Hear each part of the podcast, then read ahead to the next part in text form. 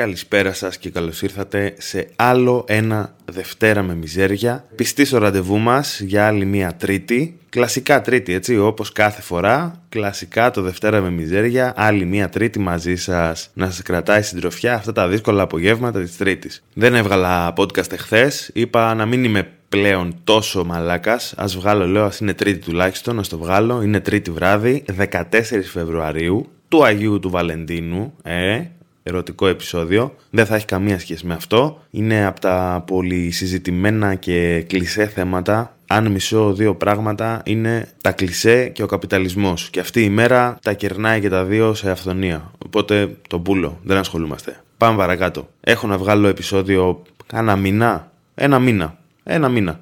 Και την προηγούμενη φορά είχα πει, παιδιά, τα λέμε την επόμενη εβδομάδα. Χαλάρωσα λίγο από τη δουλειά, όλα πάνε καλύτερα, τα λέμε την επόμενη εβδομάδα. OK. Okay.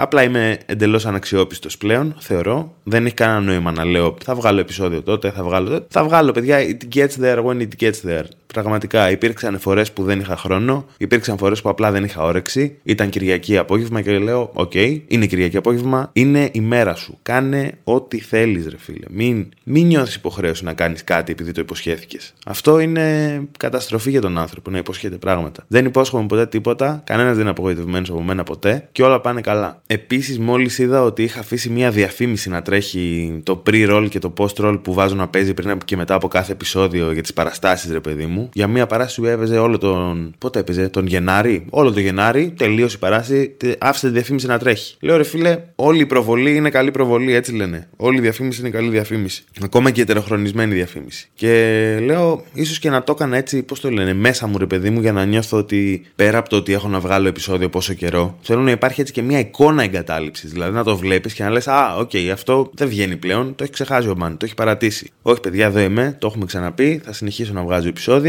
Τώρα το πότε και το πόσο συχνά, εντάξει, μην, μην λέμε τα ίδια, μην επαναλαμβανόμαστε. Κάποια στιγμή θα πάρουμε σειρά. Όταν βρω αρκετούς χορηγούς και ζω από το podcasting, τότε ναι, τα λέμε. Έβλεπα χθες ε, Tom Segura και Bert Kreiser, οι οποίοι παρεμπιπτόντως είναι δύο κομικοί, οι οποίοι έρχονται και οι δύο στην Ελλάδα φέτος, με μικρή διαφορά μεταξύ τους, οι οποίοι έχουν ένα podcast μαζί, ρε παιδί μου, έχουν και ο καθένας το δικό του podcast.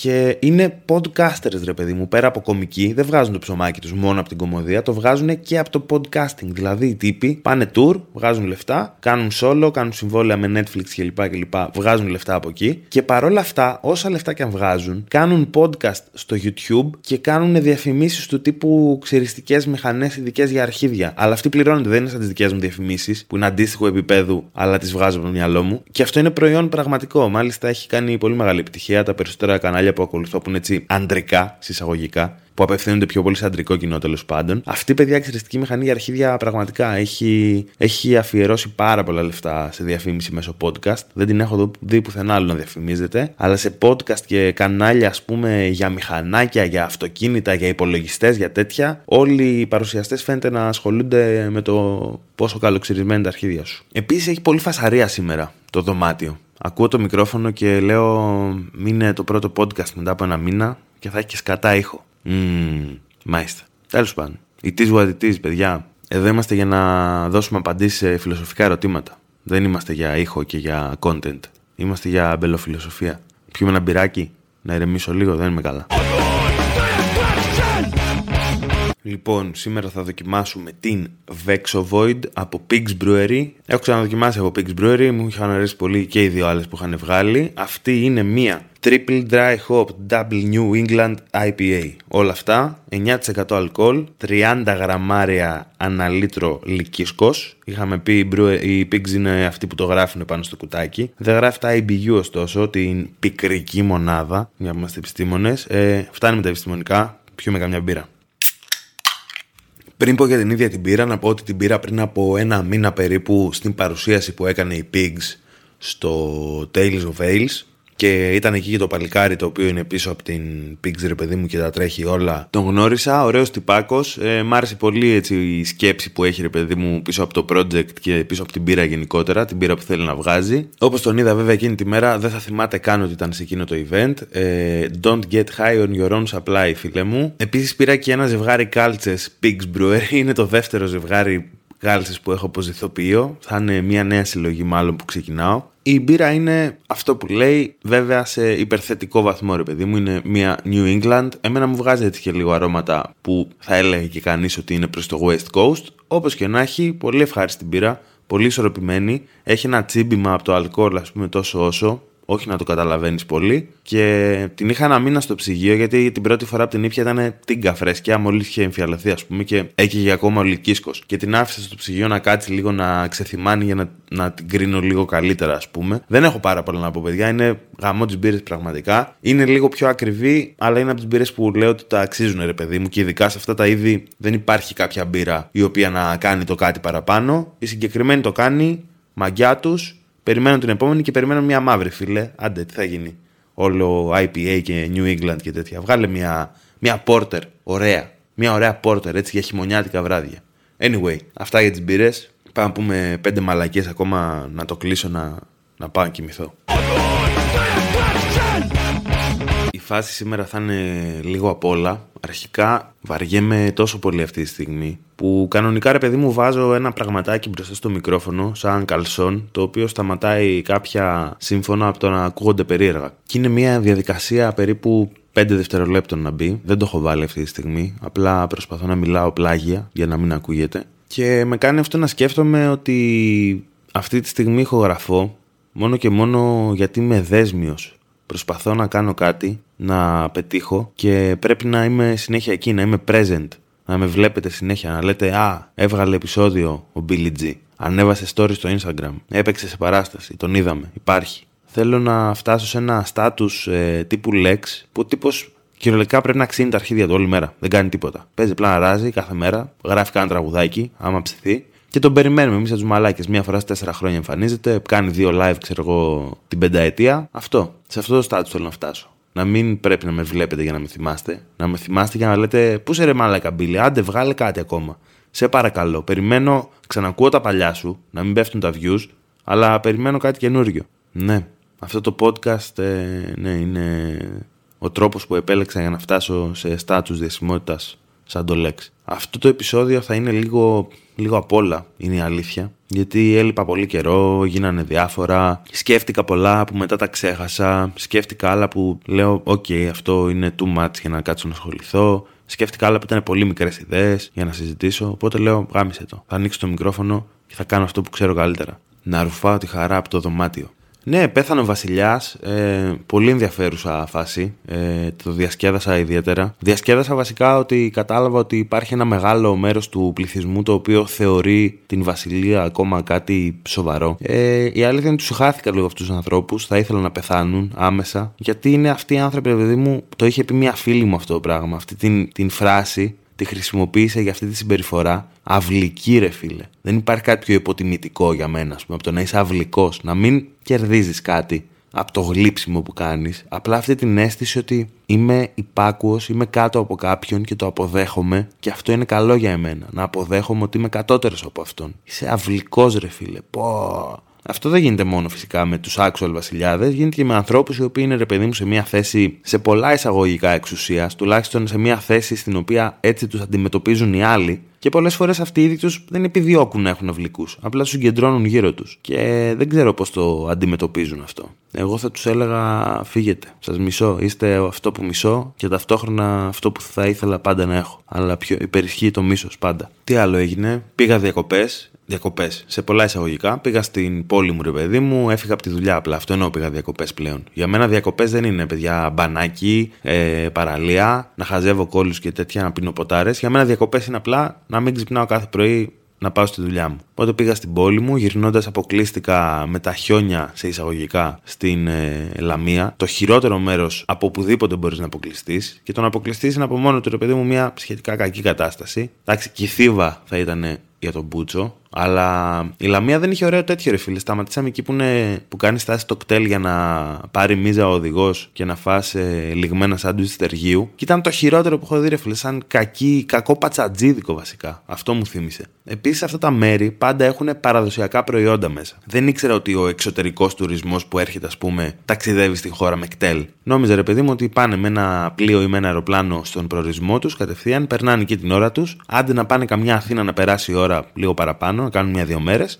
και φεύγουν. Δεν ήξερα ότι παίρνουν το κτέλ, πούμε, από Αθήνα να πάνε Λάρισα, Τρίκαλα. Και ενδιάμεσα λένε Α, πάλι καλά που σταμάτησε το λεωφορείο να κατουρίσουμε και να αγοράσουμε παραδοσιακά ελληνικά προϊόντα. Τι, τι είναι αυτή η μαλακία; Φέρε μου ρε φίλε στεργίου και κρουασάν έτοιμα και άντε και γαμίσου να πούμε. Θέλω θερμίδες και κατούριμα αυτή τη στιγμή. Επίσης, όπως πήγαινα στη δράμα, είχε ένα μωρό μέσα, το οποίο ξεκίνησε πολύ καλά. Ξεκινήσαμε ως φίλοι και φύγαμε από εκεί μέσα εχθροί. Ξεκινήσαμε ως φίλοι γιατί η παιδιά δεν έκλαψε 8 ώρες ταξίδι, δεν έκλαψε ούτε μία φορά το μωρό. Ούτε μία. Ξέρετε όμως τι έκανε; Χεζότανε συνέχεια πάνω του. Ακριβώς. Πέρασε ένα μισάωρο, λέω, ωραίο μωρό, λέω. Συμπαθητικό. Το καλύτερο που έχω πετύχει σε μέσα μεταφοράς. Και μέσα σε μισή ώρα, παιδιά, έχει αρχίσει να βρωμάει όλο το λεωφορείο σκατό. 8 ώρες ταξίδι. Κάνουμε μια στάση, λέω άντε επιτέλους να πάρουμε λίγο αέρα, να το ξεσκατήσει η μάνα του εκεί πέρα. Το πήγε τέλος πάντων, το άλλαξε. Μπαίνουμε μέσα, στο δεκάλεπτο έχει ξαναχεστεί, παιδιά. Ήταν λες και το έκανε επίτηδες. Τέσσερις στάσεις, τέσσερις φορές το αλλάξανε και χέστηκε στο δεκάλεπτο. Κάποια στιγμή και σηκωθώ να πω εντάξει, μερικά ταξίδια δεν τα τελειώνουμε όλοι όσο τα ξεκινήσαμε. Τέλος πάντων πήγα στη δράμα, κοιμήθηκα, διάβαζα, Έπαιζα στον υπολογιστή, ξανακοιμήθηκα, έφαγα. Αυτά. Δεν έκανα τίποτα άλλο. Βγήκα δύο φορές, ηρεμία τάξη ασφάλεια. Και γυρνώντας, αποκλείστηκα, παιδιά, από αυτή τη, τη χιονοθύελα του αιώνα, παιδιά. Την μπάρμπαρα που μου έδωσε τόσες ελπίδες ότι όλη τη βδομάδα θα τη βγάλουμε σπίτι λόγω χιονιού. Δευτέρα δεν πήγαμε δουλειά, όντως και λέω It's happening. Ξυπνάω Δευτέρα πρωί, βλέπω παιδιά λιακάδα παντού να λιώνουν χιόνια παντού. Δεν έχει τίποτα βασικά στην Αθήνα. Χιόνισε σίγουρα γύρω-γύρω λίγο παραπάνω, αλλά παιδιά εντάξει δεν ήταν και χιονοθύελα αυτό το πράγμα. Δηλαδή έχω ζήσει πολύ πιο δύσκολες στιγμές με έντονο αέρα απλά. Δηλαδή δεν το λες και χιονοθύελα. Το λες όμως μια καλή δικαιολογία σε περίπτωση που γίνουν τα περσινά που έχει αποκλειστεί η μισή Ελλάδα, ξέρω εγώ, από τα χιόνια, να πεις παιδιά, εμείς το λέγαμε. Πόσες εβδομάδες λέγαμε είναι καιρικό φαινόμενο, δεν μου ξανά τέτοιο, δεν ξανασυμβεί. Άσχετα που δεν το είδατε κι εσείς από κοντά. Εμείς δεν το ξαναείδαμε. Σε... Έχουμε κάνει simulations. Δεν το έχουμε ξαναδεί αυτό το πράγμα. Τι άλλο έγινε, έγινε κάτι άλλο σημαντικό. Οι παραστάσεις πήγανε πολύ καλά που κάναμε με τα παιδιά τον Ιανουάριο. Συνεχίζονται τώρα, παίζουν τα παιδιά. Εγώ κάνω ένα break το Φεβρουάριο, που δεν θα κάνω καθόλου εξωεργασιακά πράγματα. Είπα να ασχοληθώ μόνο με τη δουλειά μου και με την ψυχική μου υγεία. Οπότε δεν παίζω. Συνεχίζουν όμως τα παιδιά στο θέατρο Λίχνος κάθε εβδομάδα, κάθε Τρίτη. Εισιτήρια στο Viva κλπ. κλπ. Δεν το βάζω διαφήμιση αυτό. Εντάξει, είπαμε. Στηρίζω, προσπαθώ. Δεν παίζω όμως εγώ, παιδιά. Άμα έπαιζα, όταν παίζω βασικά το Μάρτιο θα συνεχίσουμε νομίζω. Τότε θα κάνω και διαφήμιση. Μέχρι τότε, παιδιά, βολευτείτε μόνοι σας. Sorry κιόλας. Το βασιλάκι που ξέρετε να τον ξεχάσετε.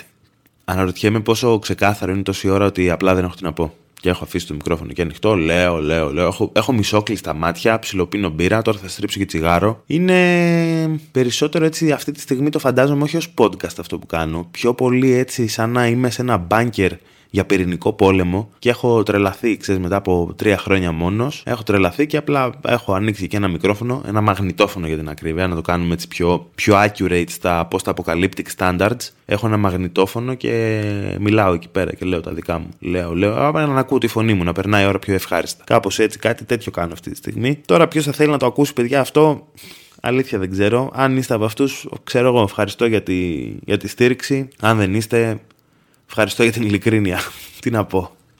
Τι άλλο συνέβη. Ε, πήγα γιατρό όσο ήμουν στη δράμα. Το κάνω αυτό. Είμαι γενικά χωριάτη ε, βαθύτατα, θέλω να το ξέρετε. Και εμπιστεύομαι γιατρούς μόνος στην ε, πόλη μου. Και εδώ που τα λέμε, όχι άδικα, γιατί όσες φορές έχω πάει σε γιατρό στην Αθήνα, 99% των φορών ήταν ε, απαράδεκτη. Και απλά οι τύποι λένε είναι 4 εκατομμύρια κόσμος εδώ πέρα. 5. Θα ανοίξω ένα ιατρείο και θα έρθουν. Δεν υπάρχει λόγος δηλαδή να είσαι καλός σε οτιδήποτε κάνεις στην Αθήνα. Απλά υπάρχει ανάγκη, υπάρχει ζήτηση. Οπότε είσαι εκεί και την καλύπτεις. Είναι το απόλυτο low standard σε όλα η Αθήνα. Το μόνο που παράγει σταθερά ποιοτικά είναι φασέι. Αυτό, τίποτα άλλο. Και πήγα στο γιατρό, πήγα σε έναν καρδιολόγο, του λέω: Έχω αριθμίες εδώ και κάνω εξάμεινο. Ωραίος μου λέει: Πάλι καλά που ήρθες γρήγορα και θα το προλάβουμε ότι πρόβλημα είναι. Τέλος πάντων, με έβαλα να κάνω εξετάσεις. Μου έκανε και υπέρηχο. Μου τα εξηγούσε όλα, παιδιά, με απόλυτη ακρίβεια. Λες και είμαι μάνα, πούμε, και πήγα να δω το παιδί μου στον υπέρηχο. Μου τα εξηγούσε όλα. Μου έλεγε αυτό είναι αυτό, κάνει αυτό. Εντάξει, ξάπλωνα εγώ εκεί πέρα όσο με χαϊδολογούσε εκεί με το μηχάνημα. Σκεφτόμουν τι με νοιάζει, ρε φίλε. Πες μου απλά ότι λειτουργεί και είμαι OK. Okay. Δεν, δεν με ενδιαφέρει γιατί λειτουργεί και πώς. Δείτε το λίγο σαν το αμάξι που οδηγάτε, αν δεν σας αρέσουν τα αμάξια αν βάλετε το κλειδί στη μίζα, το γυρίσετε και ανάψει, εσείς σαν χρήστες είστε απόλυτα ικανοποιημένοι. Κάπως έτσι αντιμετωπίζω και εγώ την καρδιά μου. Δεν με ενδιαφέρουν τα επιμέρους εξαρτήματα και η καλή τους λειτουργία. Με ενδιαφέρει ότι αρκεί για να ξυπνήσω το πρωί και να προχωρήσω με τη μέρα μου. Τέλος πάντων, με έβαλε να κάνω αιματολογικές, τις έκανα. Ε, μια, η πιο γκέτο αιμοληψία που έχω κάνει στη ζωή μου. Η αδερφή μου δουλεύει σε εργαστήριο, οπότε μου πήρε αίμα στο σπίτι. Ε, έσταζε αίμα από τη σύριγγα μετά κάτω. Μου είχε κάνει τρεις τρύπες μέχρι να καταφέρει να βρει φλέβα. Έγινε χαμός, παιδιά, εδώ πέρα μες στο δωμάτιο. 7 η ώρα το πρωί είχαμε γεμίσει το πάτωμα αίματα. Φοβερή εμπειρία. Καλό ξύπνημα. Για αυτούς που λένε ότι άμα δεν πιω καφέ δεν ανοίγει το μάτι μου. Ε, δοκιμάστε αυτό και θα τα πούμε μετά ξανά, άμα ανοίγει το μάτι με άλλους τρόπους. Βγήκαν και τα αποτελέσματα. Same day delivery, απίστευτη η εταιρεία. Θα τη διαφημίσω κάποια στιγμή άμα δεχτούν να μου δώσουν ένα μικρό budget και με 10 ευρώ κάνω διαφήμιση, είμαι απελπισμένος. Και βγήκαν τα αποτελέσματα και είναι, έχω την καρδιά και το αίμα κάποιου 60χρονου από ό,τι φαίνεται. Ε, αργοπεθαίνω. Βασικά, όχι, δεν αργοπεθαίνω. Θα αργοπέθαινα αν ήμουν ήδη 70 χρονών και μου μέναν άλλα 10 χρόνια. Εγώ πεθαίνω τελεία. Και τέλος πάντων τα βλέπω τα αποτελέσματα, καταλαβαίνω ότι δεν είναι καλά. Από το πόσα πράγματα είχε μαυρισμένα έντονα ότι ο παμπρό αυτό δεν θα έπρεπε να είναι έτσι. Τέλος πάντων, και στέλνω τις κριτάς στο γιατρό και μου στέλνει ένα μήνυμα στο Viber και μου λέει Θα μιλήσουμε αύριο στο τηλέφωνο. Έχουμε πολλά να πούμε. Αυτό. Και το αφήνει εκεί. Τι θα πει Έχουμε πολλά να πούμε, φίλε μου. Είναι κάποια σαπουνόπερα εδώ και προσπαθείς να δημιουργήσεις cliffhanger. Αν έχουμε τόσο πολλά να πούμε και είναι κάτι τόσο σοβαρό, πες το μου τώρα προσπαθείς να δημιουργήσεις tension για να σε ξαναεπισκεφθώ ως πελάτης. Επίσης, αν είναι κάτι τόσο σοβαρό και δεν μου το λες άμεσα, σημαίνει ότι το προλαβαίνουμε. Τελείωσε. Όταν να γίνει, έγινε. Στην τελική, γιατί να σε πάρω τηλέφωνο να μου χαλάσεις την ψυχολογία; Καλύτερα να μην ξέρω. Πεθάνω έτσι μια μέρα ξαφνικά να τελειώνουμε. Αν δεν είναι σοβαρό, γιατί υπερβάλλεις, ρε φίλε, γιατί γίνεσαι δραματικός; Δηλαδή, γιατρός είσαι ρε μαλάκα, έχεις και ένα πτυχίο. Δηλαδή, είναι ανάγκη, ας πούμε, με τέτοια τεχνάσματα να με τρομοκρατήσεις. Θεωρείς. Θεωρείς δηλαδή ότι το έχουμε πολλά να πούμε με τρομάζει περισσότερο από την ίδια την ιδέα του θανάτου. Θεωρείς ότι να με αντιμετωπίζεις σαν μια κοπέλα που ήμουνα μαζί του στο γυμνάσιο και να μου λέει θέλω να μιλήσουμε είναι valid τακτική για έναν 30χρονο άνθρωπο ο οποίος συστηματικά καταστρέφει το σώμα του τα τελευταία 15 χρόνια. Anyway, τα είπαμε, τον πήρα τηλέφωνο. Τελικά δεν είχαμε και τόσο πολλά να πούμε. Μου είπε απλά, φίλε, πρέπει να προσέξεις τη διατροφή σου, πρέπει να κόψεις το τσιγάρο και να μην αγχώνεσαι. Το να μην αγχώνεσαι το έχουμε ξανασυζητήσει. Νομίζω είναι και αυτό από τα κλεισέ θέματα, ρε παιδί μου. Το μην αγχώνεσαι. Ναι, φίλε, πατάω το κουμπί και δεν αγχώνομαι. Και κάπως έτσι λειτουργεί στην πράξη. Γιατί δεν ελέγχω το άγχος, το άγχος με ελέγχει. Πω, το Δευτέρα Μιζέρια πήρε άλλη διάσταση πλέον. Είναι ξεκάθαρα φιλοσοφία. Τέλος πάντων, τώρα είμαι σε αυτή τη φάση που προσπαθώ ας πούμε, να αποδεχτώ ότι γέρασα και ότι γερνάει και το σώμα μου πέρα από το μυαλό μου και ότι μάλλον πρέπει κάτι να κάνω με όλη αυτή τη φάση. Είναι αστείο γιατί μετά που πήγα σε αυτόν, όταν πρώτο έφυγα πριν κάνω τις αιματολογικές, έφυγα έτσι με ένα θετικό ρε παιδί μου outlook για τη ζωή. Για τη ζωή, την ζωή ρε παιδί μου ως ε, βιολογική ύπαρξη. Για τη ζωή την σαν έννοια δεν θα έχω ποτέ θετικό outlook, αυτό το ξέρουμε. Αλλά ρε παιδί μου ο τύπος μου είπε ότι είσαι νέος ακόμα, φαίνεται η καρδιά σου να λειτουργεί, καλό, συνήθως βοηθάει και μου λέει: Επειδή είσαι νέος, προλαβαίνεις, μου λέει, να διορθώσεις ό,τι έχεις κάνει στο σώμα σου. Δεν το έχεις καταστρέψει ολοσχερώς. Οπότε λέω: OK, okay, αφού δεν το έχω καταστρέψει ολοσχερώς, που το πίστευα έντονα μέχρι να πάω δηλαδή, το πίστευα ότι ρε παιδί μου έχω κάνει μη αναστρέψιμη ζημιά. Και λέω: Οκ, okay, αφού υπάρχει χρόνος, θα μπορούσα τα χρόνια που μου απομένουν να μην τα ζήσω υποφέροντας, να τα ζήσω λίγο καλύτερα. Οπότε να κόψω το τσιγάρο, να προσέχω ξανά λίγο τη διατροφή μου, να κάνω λίγο γυμναστική που κάθομαι σε μια καρέκλα 20 ώρες τη μέρα κλπ. κλπ, κλπ. Και μετά τις εξετάσεις που μου είπε αυτές τις μαλακίες, όταν βασικά όχι όταν μου είπε τι γίνεται, όταν μου είπε έχουμε πολλά να πούμε. Το πρώτο πράγμα που έκανε ενώ εκείνη τη μέρα δεν είχα κάνει το ένα τσιγάρο, δεν είχα πάνω μου κάνει τσιγάρα, λέω πάω να πάρω τσιγάρα. Αγχώθηκα. Τώρα αγχώθηκα. Τώρα με έχει κυριεύσει το άγχος, με γάμισες. Πήγα πήρα τσιγάρα. Και τώρα είμαι σε αυτή τη φάση. διαχειρίζομαι λίγο το αν θα κάνω κάτι για αυτή την κατάσταση ή αν απλά θα συνεχίσω ακριβώς όπως ήμουνα. Μέχρι στιγμής δεν έχω κάνει απολύτως τίποτα. Είπα, OK, θα το σκεφτώ, θα το δοκιμάσω. Και χθες έφαγα τόσο πολλά κεφτεδάκια που κυριολεκτικά δεν μπορούσα να σηκωθώ από την καρέκλα για τρεις ώρες. Επίσης, ο τύπος με άγχωσε πιο πολύ με μια βιταμίνη που μου λείπει, που μου λείπει εδώ και πολλά χρόνια. Είναι, είμαι αυτή τη στιγμή βρίσκομαι βασικά στην έλλειψη βιταμίνης, έχοντας πάρει ήδη πόσες ενέσεις από αυτή τη βιταμίνη. Και αυτές οι γαμημένες ενέσεις πονάνε απίστευτα. Δηλαδή, όπως μπαίνει το υγρό μέσα σου, νιώθεις να παραλύει όλο το πόδι, ξέρω εγώ. Και από ό,τι φαίνεται θα πρέπει να παίρνω για πάντα αυτές τις ενέσεις. Και το πιο τραγικό της υπόθεσης είναι ότι αυτή τη βιταμίνη, είναι η Β12, την παίρνεις από το κρέας. Δηλαδή, έχω έλλειψη σε κάτι το οποίο το παίρνω από το φαΐ το οποίο θα με οδηγήσει στο θάνατο λόγω του πόσο από αυτό τρώω. Και μου είπε κόποση, έλλειψη συγκέντρωσης, έλλειψη μνήμης, μπλα μπλα μπλα όλα αυτά. Όλη μου η ζωή με λίγα λόγια ευθύνεται στο ότι δεν έχω αυτή τη βιταμίνη. Ό,τι πρόβλημα έχω στη ζωή μου. Δηλαδή, το σκέφτομαι και λίγο ότι θα αρχίσω να παίρνω αυτή τη βιταμίνη και θα είναι ξαφνικά, θα βγω έξω στο δρόμο και θα είναι. Γιατί ήμουν τόσο δυστυχισμένος τόσο καιρό; Η ζωή είναι πραγματικά ό,τι πιο ευχάριστο δίνεται στον άνθρωπο. Φαντάζεστε να αποκτήσω κάποια στιγμή πολύ βιταμίνη Β12 και να λέγεται το podcast Χαρούμενη Δευτέρα ή κάτι τέτοιο και να είμαι ο, ένα, ένα κακέκτυπο το ευτύχη μπλέτσα. Αυτά πάνω κάτω για σήμερα. Ε, από εδώ και από εκεί, ό,τι μαλακία μου ήρθε να πω την είπα. Θέλω να πιστεύω ότι θα έχω κάποιο συγκεκριμένο θέμα να συζητήσω την επόμενη φορά. Θα έχω πάρει και τη βιταμίνη, οπότε εντάξει. Αν βαρεθήκατε σε αυτό, παιδιά, το επόμενο θα είναι δύο ώρες απλά να μιλάω για το πόσο χαρούμενη είναι η ζωή. Αυτή η βιταμίνη θα είναι η σωτηρία αυτού του podcast. Θα αλλάξουν όλα ξαφνικά, μία μέρα θα ξεκινήσει ξανά και θα πείτε αυτό είναι. Αυτό είναι ο Peak Billy G. Αυτό που ζητούσαμε τόσα χρόνια το έχουμε τώρα επιτέλους μπροστά μας. Έτσι ελπίζω να γίνει τουλάχιστον. Είναι και φθηνή, οπότε θα την πάρω. Ε, θα σκεφτώ κάποιο κανονικό θέμα για την επόμενη φορά, η οποία δεν λέω πότε θα είναι, το αφήνω έκπληξη. Αν και πιστεύω ότι θα είναι την επόμενη εβδομάδα, βλέπετε ότι πάντα αφήνω έτσι και μία μικρή ελπίδα να υπάρχει ότι ρε παιδί μου, εντάξει, είχαμε δυσκολίες μέχρι τώρα, σκαμπανεβάσματα, τώρα όλα θα αλλάξουν. Είμαι ο τοξικός γκόμενος που λέει θα αλλάξω. Θα αλλάξω. Τώρα, τώρα θα αλλάξω, αλήθεια. Το υπόσχομαι. Ξέχνα εκείνη τη φορά που τράβηξα όπλο μες στο σπίτι. Πέρασαν αυτά. Τώρα πάμε σε μια νέα εποχή ευχάριστη. Πάμε να παντρευτούμε, να κάνουμε ένα παιδί. Θα αλλάξουν όλα. Anyway, σας φιλώ. Ελπίζω να μην ακούγεται πολύ σκατά αυτό το podcast. Θα κάνω ό,τι μπορώ στο κομμάτι του ήχου. Ε, τα λέμε κάποια στιγμή. Ίσως την επόμενη εβδομάδα, ίσως και όχι. Ευχαριστώ πολύ τα παιδιά που μέσα σε αυτό το διάστημα ασχολήθηκαν, μου στείλαν ένα μήνυμα να πούνε τι έγινε ρε μαλάκα, το τελείωσε το podcast, σταμάτησες, γιατί σταμάτησες, είσαι καλά και αυτά. Παιδιά, είμαι OK, okay, ε, θα τα ξαναπούμε, θα συνεχιστεί το podcast, το έχω ξαναπεί. Δεν σκοπεύω να το σταματήσω, ό,τι και να γίνει. Απλά δεν ξέρω κατά πόσο μπορώ να το συντηρήσω, ρε παιδί μου, στο στάτου, ξέρω εγώ, του εβδομαδιαίου και του σταθερού κλπ. κλπ. Όταν με πληρώσει κάποιος για να το κάνω, trust me, θα είμαι εκεί κάθε εβδομάδα στρατιώτης. Μέχρι τότε σας φιλώ και τα λέμε όποτε τα πούμε. Hey, εσύ, μ' ακούς; Ναι, ναι, ναι, εσύ, σε σένα μιλάω. Ναι, ρε, σε σένα. Λοιπόν, το ήξερες ότι μπορείς πλέον να στηρίξεις και οικονομικά το Δευτέρα με μιζέρια βάζοντας κάτι της στο Buy Me a Coffee; Θα βρεις το link στην περιγραφή του επεισοδίου, πατάς πάνω και με πολύ πολύ εύκολο τρόπο μπορείς να μου δώσεις εμένα κάνα ψηλό να συνεχίσω να κάνω το podcast σαν άνθρωπος.